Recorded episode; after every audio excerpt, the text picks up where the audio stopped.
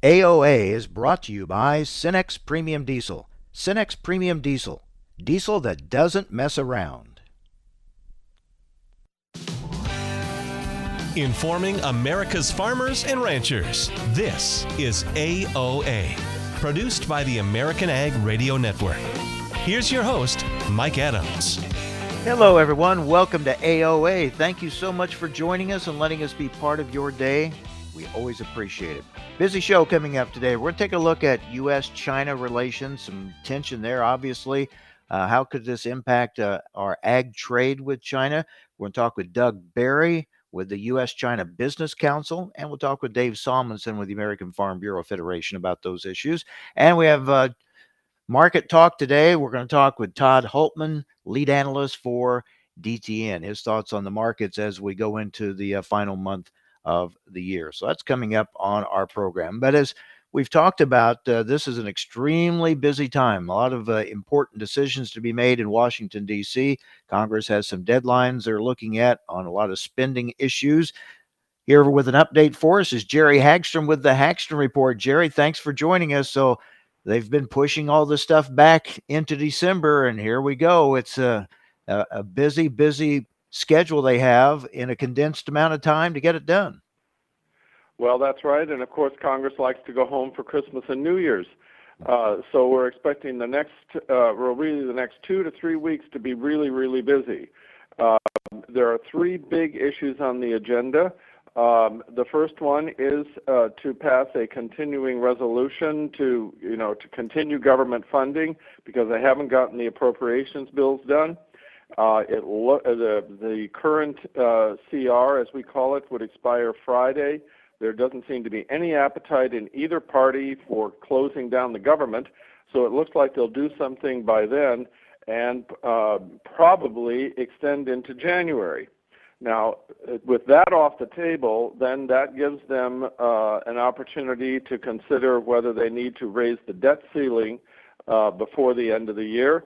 Uh, the, I think the official government view is that the government has enough money until December fifteenth and then would run into some trouble. Uh, but there are some private estimates that think that could go into January or February also. Uh, and finally, there's the Build Back Better Act, this big piece of legislation, the one point seven five trillion dollars bill that the House did pass before uh, the, the Thanksgiving break. And uh, that, of course, has some provisions in it for agriculture, especially for agricultural research uh, and uh, rural development, uh, and some biofuels provisions that the biofuels industry really wants. So that's that's what we're working on for this month. Yeah, they kind of operate on don't do anything till you have to, right? I mean, everything works on deadlines, and and any deadline you can extend or push back, they do that as well, except, as you said, going home for the holidays. Right. Well, the reason the reason why they, these things always get pushed up to a deadline is that people want to keep on negotiating as long as possible. There's something that people want. They want it in. They want it out of the legislation. Uh, it's like a lot of things in life. You uh, you know you don't make the decision until you uh, until you have to. It's probably not the best way to govern, but that's the way the system works. So a wrinkle now in this Build Back Better plan, as um, there's still reservations by some in the Senate, including, of course, uh, Senator Manchin. Uh, but now they're looking at the C B O scoring, I understand. A lot of that in there needs to be spent and done in a ten-year period, and there are questions of whether the way it's set up right now that would be done or not. Uh, well, yes. Uh, we still, you know, we still don't, still don't have satisfactory C B O scores. Uh, and I'm sure, and, you know, The the problem in reporting about this is that all the negotiating and consideration of this does really go on behind the scenes. None of it is being done in an, in let's say in an open uh, committee here, uh, committee meeting, or uh, much less in a conference with the House. So um, it's it's just kind of hard to do to know what they're going to do until something leaks out. But then every once in a while you get a you know you get a little. Uh, piece of information, um, for example, that there are some prescription drug uh, provisions in there that now Senator Sinema supports. So We'll just have to see how it goes. Now, the, the Senate is supposedly going to take up this uh, B B B bill next week. We'll have to see how that goes if they get there. Senator Manchin's still being very cautious about it. But, you know, uh, at some point, there will be action or no action, and it won't go on forever. Still debate on the size of it, the amount, right? I mean, there are efforts by some to, to whittle that number down still some. Well, yes, the the but there is now more talk about the provisions. For example, should there be family leave in the bill, or should there not? Should there not be? Um, you know, what about uh, uh, child care uh, provisions uh, that would help parents who uh, who you know don't have daycare? Uh, or uh, there, these you know these provisions are being discussed. Fortunately, I'd say I don't see any controversies about the agriculture provisions. I think that they're pretty much set. So uh, we're not having a, a debate over that, uh, at least at the present time. So we'll see what happens. Speaking of deadlines, as we were, today's really the day that E P A is supposed to uh, issue the R V O levels under the R F S. Uh, they set the amounts of uh, biofuels that are required to be blended under the R F S. Doesn't look like they're going to meet that. As we've kind of been in, as they have indicated, they're going to delay that, and who knows when they're going to get that announcement out. That's right. I I've given up trying to estimate when the E P A will actually uh, enter the um, or will will put out those R V O levels.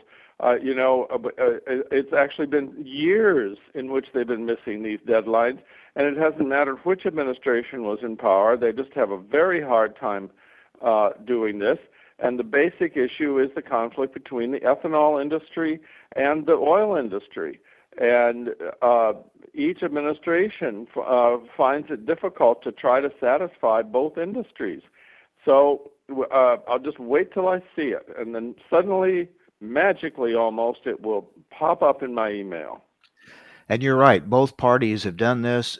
Basically, they've not followed the law. The law says get those out by November thirtieth, and they're they're not they're not following the law. All right, uh, quickly, what what are you hearing on the plans for waters of the U S? And it's going back to the pre twenty fifteen rule. Uh, well, they're going back to the pre fifteen rule, but then they're also ha- having these meetings to try to figure out what to do, uh, you know, in the future. Uh, to to to try to resolve this. The administration says it wants, you know, it wants a resolution once and for all. But whether or not you could satisfy people on that, I don't know. Most likely there would be, you know, you'll end up, whatever they finally put out, you'll end up with more court challenges. So it just goes on and on and on. Yeah, the lawyers will be the big winners, it looks like, once again on that one. All right, Jerry, as always, thanks a lot, and we'll stay in touch and see what happens on these spending plans. Thank you very much. You're well, you're welcome. Hopefully by next week we'll actually have some action on something. Yeah, maybe we'll have some answers. Okay, thanks. Jerry Hagstrom with the Hagstrom Report. All right, with uh, tensions between the U S and China, what does that mean for our trade with China, agricultural trade? We're going to talk with Doug Barry with the U S-China Business Council about that next on A O A.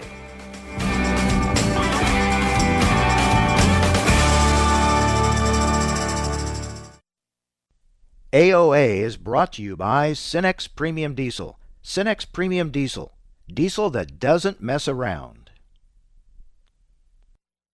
I choose the Roundup Ready Extend crop system because I know they've got my back.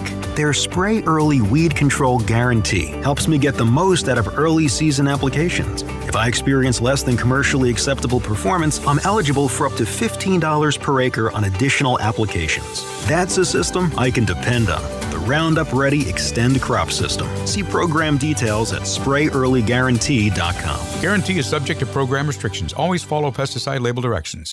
They say if you listen hard enough, you can hear the corn grow. It's true. When you're out in the field, you understand its challenges and what it needs to thrive.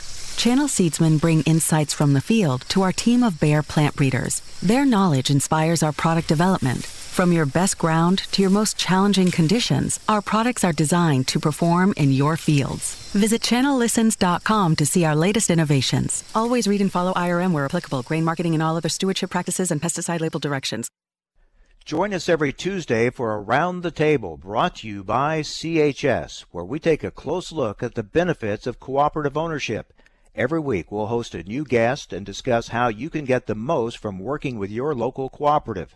And we'll learn why farmers and ranchers just like you choose cooperatives to help them persevere and prosper. So be sure to tune in each Tuesday or visit cooperative ownership dot com to learn more. As you wrap up harvest and prepare for the twenty twenty-two season, get a jump start by attending the D T N Ag Summit. This in-person event will be held December fifth through the seventh in Chicago at the Fairmont Hotel. Learn from agricultural thought leaders, including Ambassador Terry Branstad and John Deere lead economist Galia Barr, and much, much more. Register before November twenty-fifth to save one hundred dollars off registration. Get your tickets today at dtn.com backslash Ag Summit. one eighty over one eleven, and I had a stroke. When I woke up, I couldn't speak or walk. one forty-five over ninety-two, and then I had a heart attack. one eighty-two over one hundred, and I had a heart attack and a cardiac arrest, and then a stroke. Everything changed. It felt like my life was over. This is what high blood pressure sounds like. You might not feel its symptoms, but the results from a heart attack or stroke are far from invisible or silent. one fifty over ninety, and I had a stroke. If I would have followed a treatment plan, I would not be in this situation. one eighty over one ten, and I had a stroke. And I'm thirty-three, so I never see this coming. If you've come off your treatment plan, get back on it, or talk with your doctor to create an exercise, diet, and medication plan that works for you. Go to lower your h b p dot org. Head to toe, everything's changed. Head to toe. Brought to you by the American Heart Association, American Medical Association, and the Ad Council. A O A is brought to you by Cenex Maxtron Synthetic Diesel Engine Oils. Oils that run smart. Information America's farmers and ranchers need to know on A O A. Now, back to Mike Adams.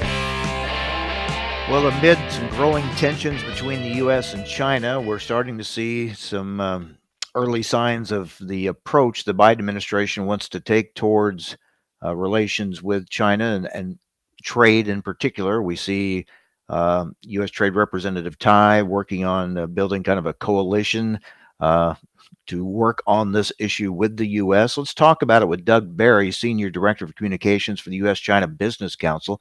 Doug, good to talk with you again. What are your thoughts on this approach that we're starting to see from the Biden administration? Well, it's a mixed picture, Mike, for sure. Uh, we were hoping that there would be different results from the meeting of the two presidents uh, three weeks ago. Uh, we were hoping that there would be some announcement about the tariffs and hopefully lifting them either immediately or gradually over a period of time. China would do the same. That didn't happen. So there are a couple of very modest uh, takeaways from that meeting uh, and the promise of more discussions uh, to come, but there really wasn't much uh, that we would call uh, concrete takeaways. The big looming issue now is, of course, what happens with the Phase One agreement that has provided an opportunity for U S farmers to uh, ship their uh, products uh, into China at uh, competitive tariff rates, not the excessive ones that have been slapped on by the previous administration and which uh, uh, China responded to.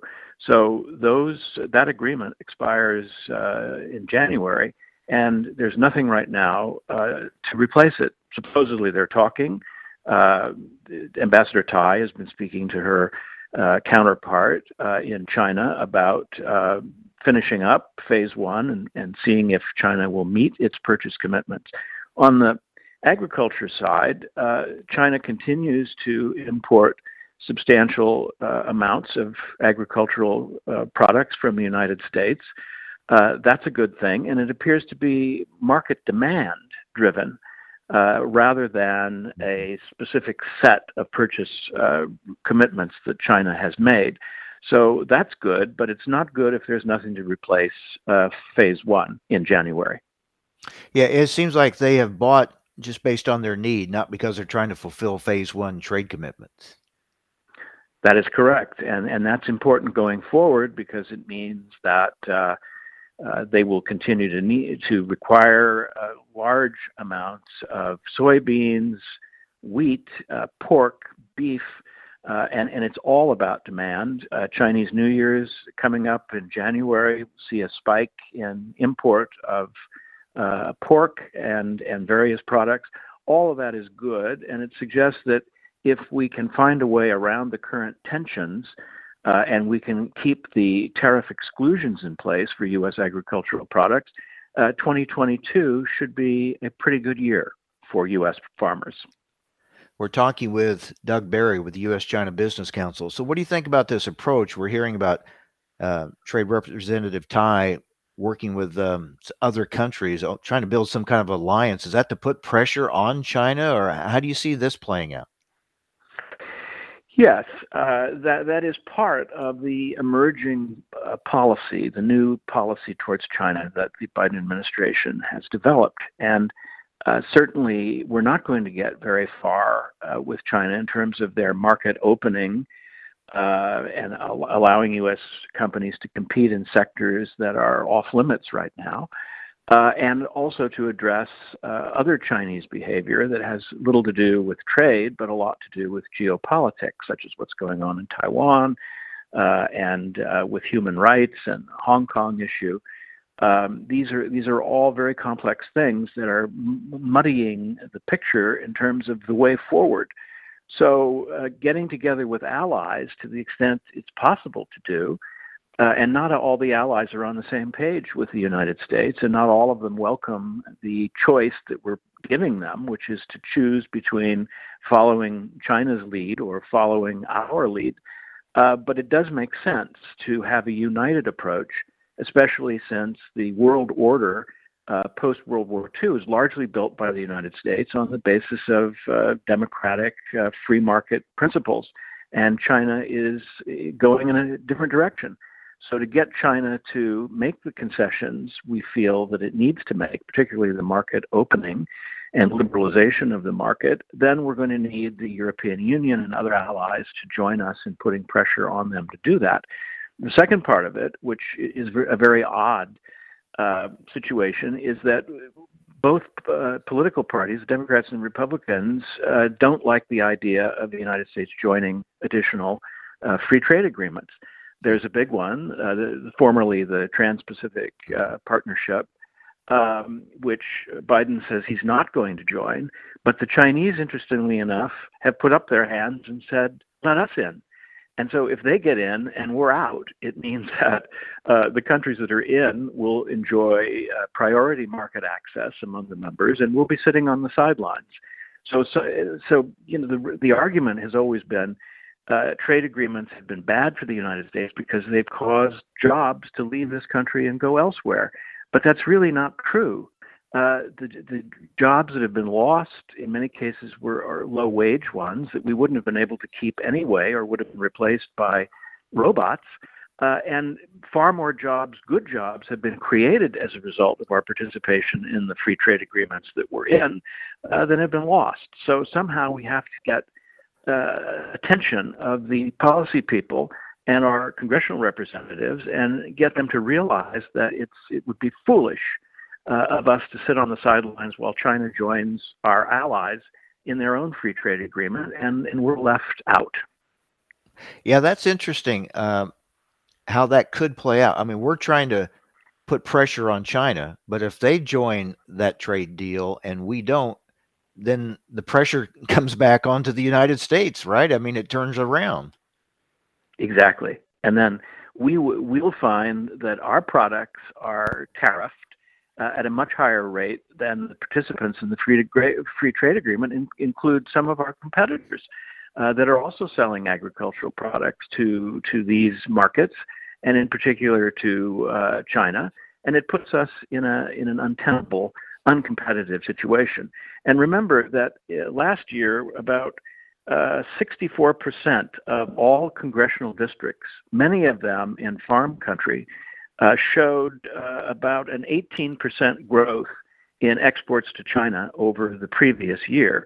So, you know, we're talking about um, each of those districts, sixty-four percent of them in the United States, uh, had increases of exports to China of over one hundred million dollars.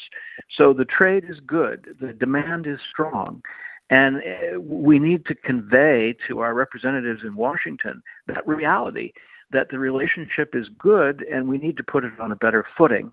And uh, they need to support us in doing that. And isn't what happens with Taiwan, isn't that the wild card? I mean, you can make all kinds of plans, but if if they move on Taiwan, uh, everything's up in the air at that point of what happens from then on, right? Well, that's right. I mean, there won't be any trade uh, if there's armed conflict in that region. Uh, forget about business. Uh, forget about phase one, phase two, or phase anything. Uh, it's going to phase out rather quickly. Uh, and a lot of people are concerned uh, that there is a uh, you know, growing, it's a tinderbox in that region. And a mistake by one side or the other could lead to a very, very bad situation taking place. And what is the policy? Uh, the Biden administration, in fact, President Biden told President Xi Jinping of China during their meeting that, uh, you know, the, the one country, uh, two systems uh, practice is still part of the U S policy. But then afterwards, uh, there's all these different congressional delegations going to Taiwan. Uh, they're being invited to these democratic uh, conferences and so forth. And it's sort of a poke in the eye uh, to the Chinese, and it, it's maybe unnecessarily, uh, you know, uh, stirring the pot. And we have to find a way to talk about trade separately and then talk about the other issues that we disagree with in a way that allows us some breathing room so that we can make some progress on those areas where we do have common interests. And that's not happening right now. Man, there's a lot on the line, that's for sure. Doug, always good to get your perspective. Thanks for being with us. It's a pleasure. Take care. Doug Barry with the U S-China Business Council. So there's a lot at stake here for sure, and a lot of it centers on what happens with China and their actions uh, with towards uh, Taiwan. We'll wait and see. Meanwhile, we're starting to see the strategy the Biden administration is trying to put in place on this. We'll talk more about it with Dave Salmonsen with the American Farm Bureau Federation a little bit later on in the program. But coming up next, we'll talk markets. Todd Hultman, D T N lead analyst, joins us next with some market outlook. Stay with us. You're listening to A O A.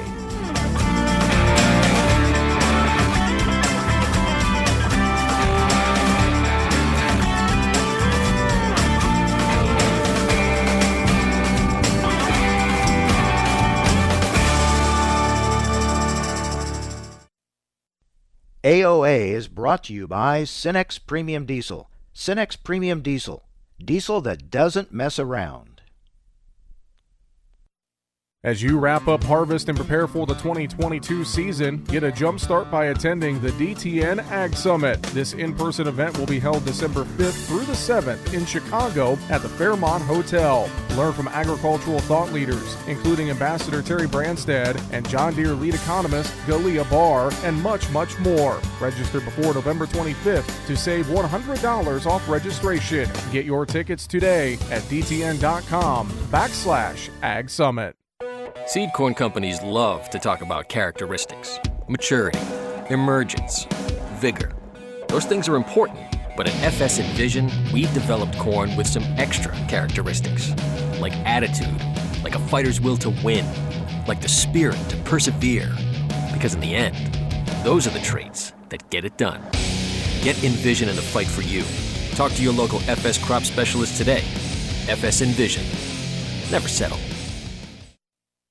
You're listening to A O A. I'm Kirsten Rall. The U S D A reported thirty point two million bushels of corn was inspected for export during the past week, up from the previous week. Cumulative inspections are down seventeen percent from one year ago, at a time when the U S D A is forecasting exports to fall by nine percent year over year. On the Board of Trade this morning, December corn trading eleven and a fraction lower at five sixty-nine and three quarters. The March contract down twelve at five seventy and a fraction of a cent. For soybeans, the January contract down thirteen and a half cent at twelve twenty-eight and a quarter of a cent. The March contract down fourteen and a fraction at twelve thirty-seven and three quarters. For wheat, Chicago wheat December down twenty-two at seven eighty-five and a half cent. Kansas City wheat December down seventeen at eight thirty-seven. Minneapolis spring wheat December down seven and a fraction at ten thirty-five. The March contract down fourteen and a fraction at ten thirty-one.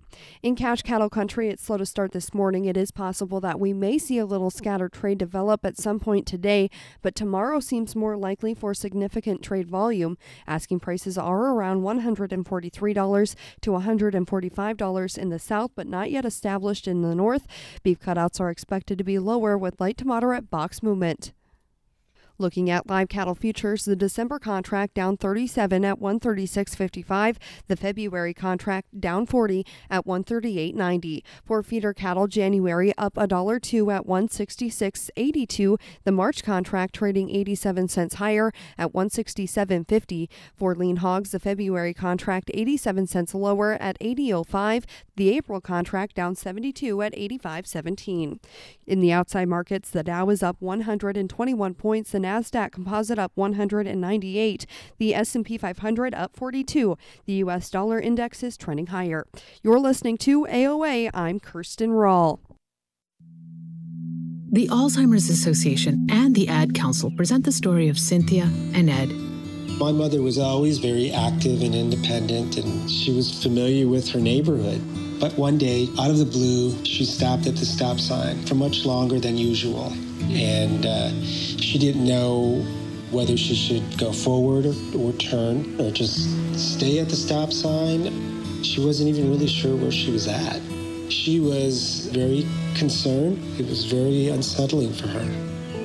It's important for you to talk to someone about it, to bring the family in on it. I felt so much better after my son told me, "Mom, I don't want you to worry or be afraid. I'll be there for you and we'll figure it out." When something feels different, it could be Alzheimer's. Now is the time to talk. Visit alz.org slash our stories to learn more. A message from the Alzheimer's Association and the Ad Council. A O A is brought to you by Cenex Premium Diesel. Cenex Premium Diesel. Diesel that doesn't mess around. Information America's farmers and ranchers need to know on A O A. Now, back to Mike Adams. All right, we're going to talk markets now with D T N lead analyst Todd Hultman, who is in my neck of the woods, in my backyard. You're in Peoria, Illinois, right, for the Greater Peoria Farm Show? Yeah, absolutely. Glad to be here and uh, looking forward to a good few days of uh, speaking to, to uh, your listeners. And then you're headed to Chicago, right, for the uh, D T N Ag Summit coming up Sunday, Monday, Tuesday. Yes, exactly. That's our big event every year. We like to get uh, together with our customers face-to-face, in person. We have all kinds of learning opportunities, breakout sessions. We bring in uh, big speakers uh, for uh, all kinds of good talks. This year we have Terry Branstad, the former governor of Iowa and recent diplomat to China. So it's always uh, there's always a lot to talk about, always good conversations, both in the lecture hall and out in the hallways.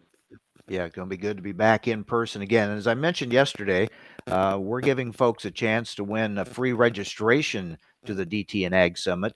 And two ways you can get signed up for a chance to win. You can go to our website, go to American Ag Network, and click on Adams on Agriculture. And uh, there will be a box there that you can click onto and get your name and uh, information in there. Or you can just call the number seven oh one, two three seven, two three seven. five thousand. That's seven oh one, two three seven, five thousand. Get your name in and we'll draw a couple names out for free registration to the D T N Ag Summit at the Fairmont Chicago Millennium Park Hotel coming up Sunday, Monday, Tuesday. I'll be broadcasting from the D T N Ag Summit both Monday and Tuesday next week.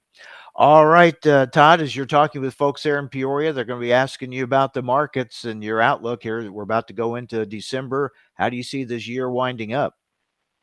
Yeah, well, uh, unfortunately, we got hit by kind of a tidal wave here the last few days, again, of, of coronavirus concerns. So it's just uh, hard to ignore uh, the, the impact of that big elephant in our markets. And it's obviously having another bearish effect here on Tuesday. But I would say overall, even before that, the soybean outlook uh, was not looking good. Uh, prospects are, are just uh, not doing well for soybeans there, which I think is the real surprise of the fall. Just two months ago, it was hard to find anything bearish about soybeans, but our exports have really been disappointing, and it looks like Brazil is coming on like gangbusters. So that sounds like that's going to play out for a while, right? I mean, we've made this big turn. We went from thinking, oh, do we have enough soybeans? And now we're saying, why aren't we selling more? So how do you see that playing out?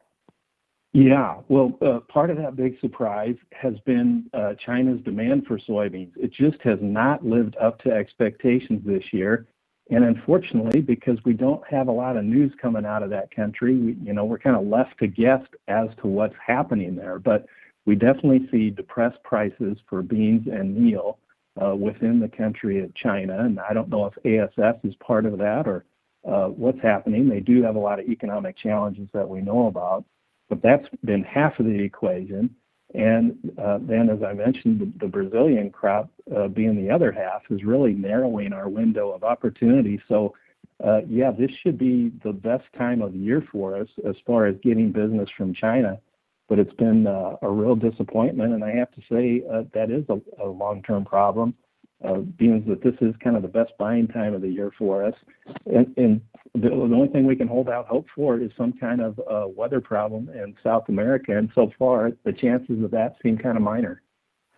Although La Nina might indicate or make us think that they could get dry before, you know, at some point here coming up, but they're off to the good start, and China seems to be willing to bank on that. Yes, and uh, as you, that La Nina influence that you mentioned, Mike, it seems to be mainly affecting one state in Brazil right now. It's the southernmost tip, Rio Grande do Sul, and they account for about sixteen percent of soybean production and twenty percent of corn. Uh, so that that is where the crop is most vulnerable, but everywhere else so far, uh, conditions have, have been good, and, and they've overall been getting the rains they need. We're talking with D T N lead analyst Todd Hultman. All right, what about corn? On corn, boy, uh, until a couple days ago, I would have said the outlook for corn is very good, but I have to admit, we, we're having a hard time every time we get near six dollars on that March contract, and we're selling off again this week.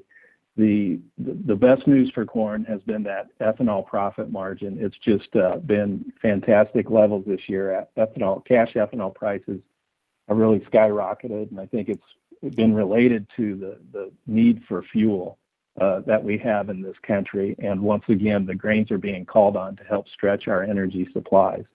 So the, the, the, the ethanol profit margin has been fantastic, and that's really given a boost to our cash prices across the country.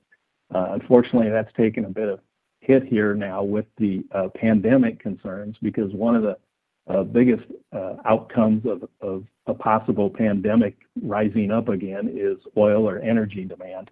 And uh, so we've seen a sharp drop in crude oil and most energy prices, and that, that drags along with it corn and soybean oil. So far, it doesn't sound like you're going to have a very, uh, very happy message for the folks there at the Peoria Farm Show. What about wheat? That's been uh, a lot of volatility there lately. Yes, and uh, wheat has been hit in this recent sell-off simply uh, because it's been the piano player at the party. But as far as the pandemic goes, wheat of all crops has really the least to fear from another pandemic. It's just not uh, so vulnerable uh, the way corn and beans are, and obviously it doesn't have the energy component uh, that corn and bean prices do. So wheat supplies are still extremely tight across the world and in the U S. That's not going to change this winter. Uh, Australia is going to be harvesting a crop soon, but they've had some late uh, season issues with too much rain in the eastern part of the country. So uh, I don't think Australia is going to save us from the tight supply situation uh, anytime soon. So uh, it's still a very tough environment for end users that need to buy wheat between now and the next crop. What about inflationary concerns and uh, the strength of the dollar? Yeah, uh, very interesting. Those inflationary concerns disappeared very quickly when crude oil drops ten dollars. So the, the next report's going to look a little different. And, uh, you know, I, I laugh because otherwise I would cry is the problem. The, the, the pain points here uh, just seem to have no end. And obviously the, the fear is that this new Omicron variant is going to slow down economic interaction around the world and slow down energy demand. Well, uh, and, and that's possibly true, but I don't think we can compare it in any way to the shock that re- we received in twenty twenty. And I think we need to keep in mind that we're much more prepared to respond quickly uh, to a, a new strain. Uh, I mean, the, the vaccine makers are all over it. Uh, they say they can have a new vaccine within one hundred days or a few months if they need it. There's already fifty-nine percent of us vaccinated. There's some question as to how much protection that might have for the new uh, variant. But overall, I'm I'm concerned that in this time of uncertainty where there's a lot of things we don't know about the variant, the market is is overreacting. But along with that, it's really chilled those inflation concerns uh, quite quickly. Well, about the time you think you kind of have a handle on things, everything changes. you know, that that's that's been my career uh, with commodity markets, Mike, and, and uh, I think you'd probably back me up on that. You've, you've been at it longer than me.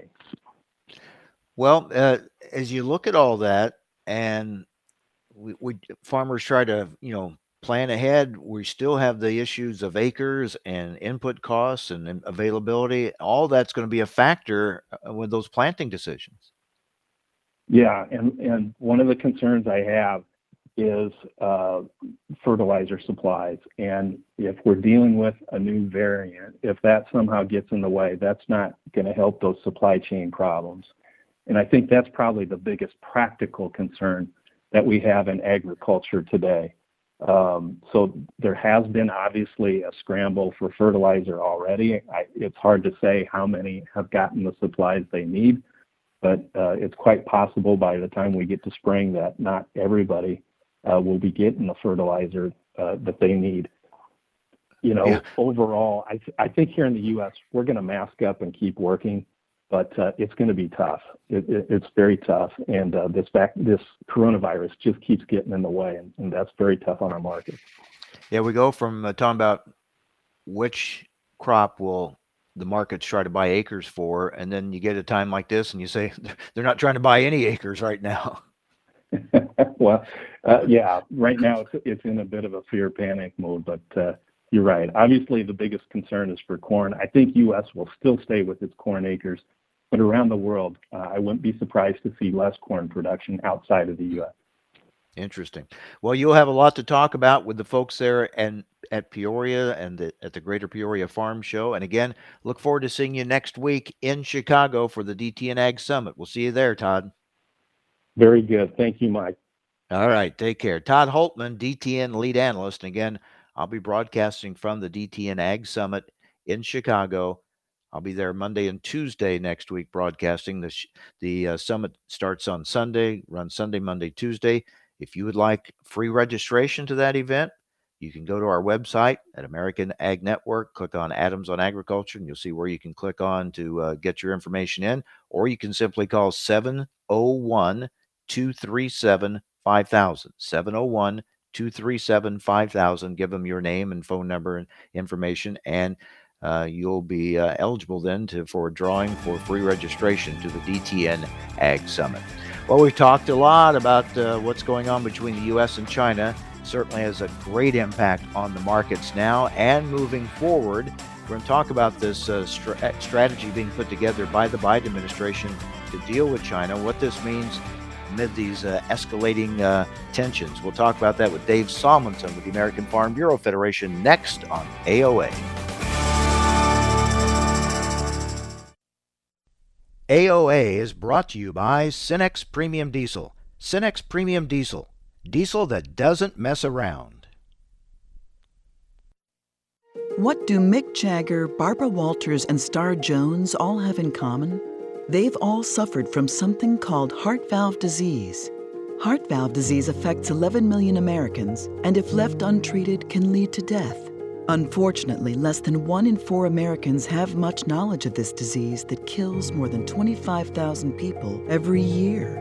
The good news is that if heart valve disease is treated, patients can recover and live long, happy, and productive lives. But in order to treat heart valve disease, you need to know if you have it. If you or your loved ones are over the age of sixty-five, have been treated with radiation to the chest, have been diagnosed with a heart murmur, or have a history of heart disease, it's time to listen to your heart. Ask your doctor today about screening for heart valve disease. A message brought to you by Heart Valve Voice U S. For more information about the symptoms and treatment for valve disease, go to heart valve voice dash u s dot org. You are not your diagnosis. A medical chart is not your identity. And vision loss does not define you. Your drive shows who you are. And you are not alone. Because we are driven too. To be a beacon of strength. A champion of courage. An advocate for hope. You are not alone. Because we are stronger together. We drive the research for the cures we are finding. We're fighting macular degeneration, retinitis pigmentosa, Usher syndrome, and the entire spectrum of blinding retinal diseases. We fund. We fight. We, we win. win. We, we, we, we are, are the foundation, foundation fighting, fighting blindness. blindness. Together, we are fighting blindness. Join the fight at fighting blindness dot org. This is Around the Table, where we explore the benefits of cooperative ownership, and our guest today is Sarah Engstrom, Chief Information and Security Officer at C H S. Sarah, we hear a lot these days about ransomware attacks on high-profile supply chain companies. Why do you think these bad actors are targeting those organizations? We live in a world where uh, now we are surrounded by technology, and many uh, smaller organizations haven't had the resources or the investments in securing uh, how people, uh, employees, um, and partners connect with that technology. So unfortunately, um, now the uh, bad actors are really going after organizations who have not had that same investment profile that banks, retail organizations uh, have had over the past ten to twenty years.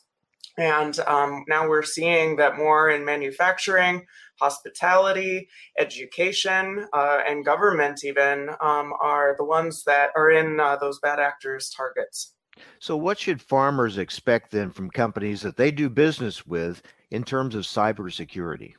They should really expect that they have someone who's um, running their security organization, such as myself. Don't necessarily need a chief information security officer, but certainly need someone who's accountable to security, uh, asking questions of um, others in the I T organization. And if that is outsourced to a third party and uh, companies are using a third party to manage their infrastructure and I T services, that you've got somebody on your team that's working for your company that, again, is accountable to security and asking questions around what that I T provider is doing.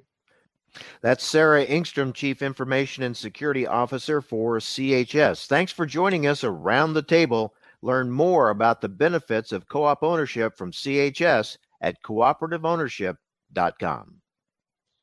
Egg retailers, co-ops, and custom applicators have enormous productivity requirements. With thousands of acres of fertilizer to apply in a short window of time, they don't have time to make mistakes in the field. Intelligent Ag's Recon SpreadSense is the first ag technology that monitors the flow of product on floaters. The technology identifies flow issues to avoid streaks in the field that can hurt yield potential. Reduce the risk of misapplication by investing in Recon SpreadSense. Never doubt what you're putting out. Visit intelligent ag dot com to learn more.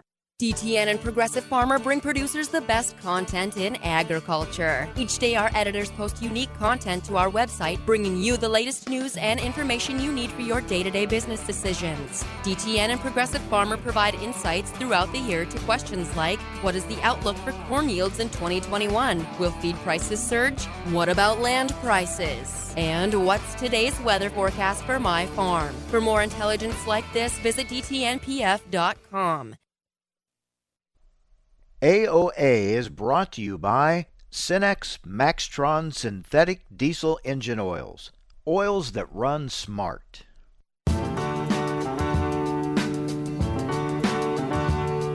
Information America's farmers and ranchers need to know on A O A. Now, back to Mike Adams. So we've talked a lot today about the, the U S-China relationship and the strategy that the Biden administration seems to be trying to implement now in, in dealing with China. Let's talk about that with Dave Salmonsen with the American Farm Bureau Federation. Dave, thanks for joining us. So we hear about Trade Representative Tai trying to line up allies uh, to kind of seemingly put some pressure on China. Uh, you think that's a good strategy? Is that uh, going to be very effective? China seems to do kind of much what they want. Uh, what do you think of this approach? Well, it seems to be part of a multi-pronged approach. You know, you started about two weeks ago with President Biden having that virtual summit uh, with President Xi. Went on for, what, a couple hours, talked about a variety of issues on uh, trade and uh, ag trade. Uh, President Biden did talk about uh, uh, having China and encouraging them to go forward and, you know, keep uh, living up to their commitments in the Phase One agreement. Um, wanting to uh, initiate some new discussions between the U S and China. And I know that um, since then, uh, U S. Trade Representative Tai has had discussions with her counterparts, and the people at U S T R have ongoing discussions. So there is contact there at the trade level. Of course, we've also seen over the last few weeks a lot of administration officials uh, traveling, especially in the uh, Indo-Pacific part of the world. I think he had Commerce Secretary Raimondo going to Japan. You had U S. Trade Representative Tai having this India Trade Policy Forum. She went to uh, New Delhi last week. Um, so I think there's direct engagement, but there's also trying to keep the allies uh, in line, trying to encourage them to uh, do better trade, better relations uh, with the U S, and keep them on our side as we deal with China. So it seems to me they're trying a bunch of different measures here. The tariffs remain, and we really don't know what happens in twenty twenty-two concerning the trade deal. So there's a lot of unknowns right now.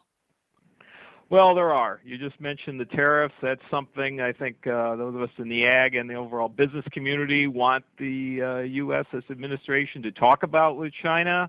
Try and, if we can, diffuse that, back that off, get out from this uh, tariff regime we've been under the last several years. Um, you know, we don't want that sitting over us as we go forward in a world where we don't have the purchase commitments.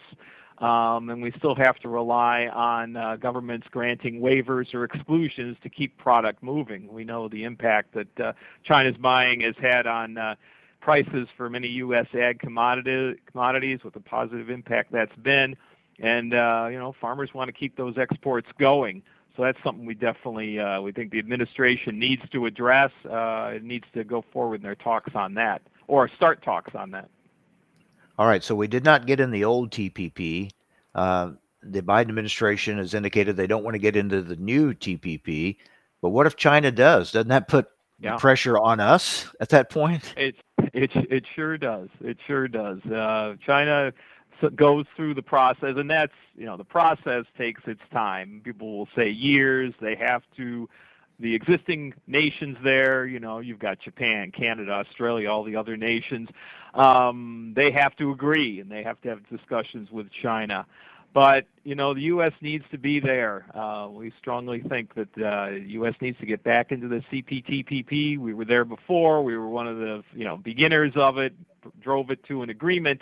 We need to get back engaged uh, in that uh, regional trade agreement for a lot of reasons. You know, we had the tariff reductions, the better uh, trade standards, um, basically making this, uh, you know, a place for uh, the world and uh, the U S to uh, trade freely among a whole lot of uh, nations that are growing, um, good markets for our future, and other countries that also want to join. You've got South Korea now that wants to be in the United Kingdom, which is, of course, they're looking around the world for trade agreements. They've said they want to join. And, of course, China wants to join, which is uh, would be a, uh, a real obstacle for the U S. So, as you know, when we look at the, the trade, the Phase One trade deal, um, there, there's more to it, obviously, than just ag trade. But we focus on the ag part of it. They they bought a lot, but not as much as the deal called for. It It just feels like China's going to buy what they think they need, whether there's a trade deal or not. Well, I think that's uh, part of it. It's hard to tell what the deal pushed. They wouldn't have, uh, perhaps they wouldn't have bought already. I think you look at the trade deal two ways, two points I'll make is that one, the trade deal got us back on track. Uh, we had the disruption when the tariffs put in with our exports to China in twenty eighteen and twenty nineteen. Starting in twenty twenty, we've kind of got back on track. We're about where we would have been, should have been, uh, if everything had continued the way it was. And uh, so we're back in a, in a good place. Could it have been higher? Could they meet their commitments? They're getting closer. Uh, we'll see at the end of the year how close they get. Uh, but they're at about eighty-four, eighty-five percent of what they need to have bought uh, on a monthly basis so far this year. So they're getting there, a better performance than last year. In um, other sectors, you mentioned energy and manufacturing, they haven't gotten so close. Uh, they haven't bought as much as they committed to. But part of the administration is saying, even though at least in the agreement, there is an end date for the purchase commitments at the end of December, but it still is an overall commitment. The administration says they're going to push on having China meet their commitments, even if it takes uh, time going into the future. So we still think this agreement has a lot to offer. The standards reforms, the regulatory reforms will continue into the future that have really helped our exports, especially of animal and other products. So we watch closely what happens with China in the trade deals with other countries, and, of course, we watch what happens with China and Taiwan. Yes.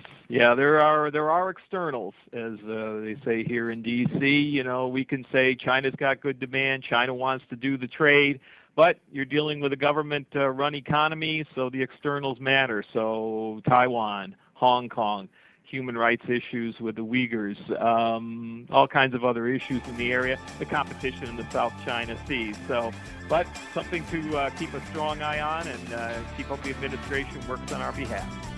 All right, Dave, good to talk with you. Thank you. Okay, you bet. Take care. Dave Salmonsen with the American Farm Bureau Federation. That wraps it up for today. Thank you for joining us. Hope you'll be with us again tomorrow, right here on A O A.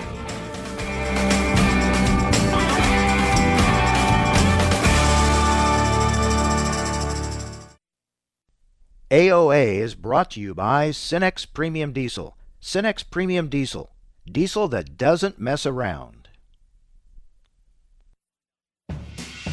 For more than one hundred thirty-five years, the editors of Progressive Farmer have provided generations of farmers and ranchers with the information they need and trust to make informed and profitable decisions.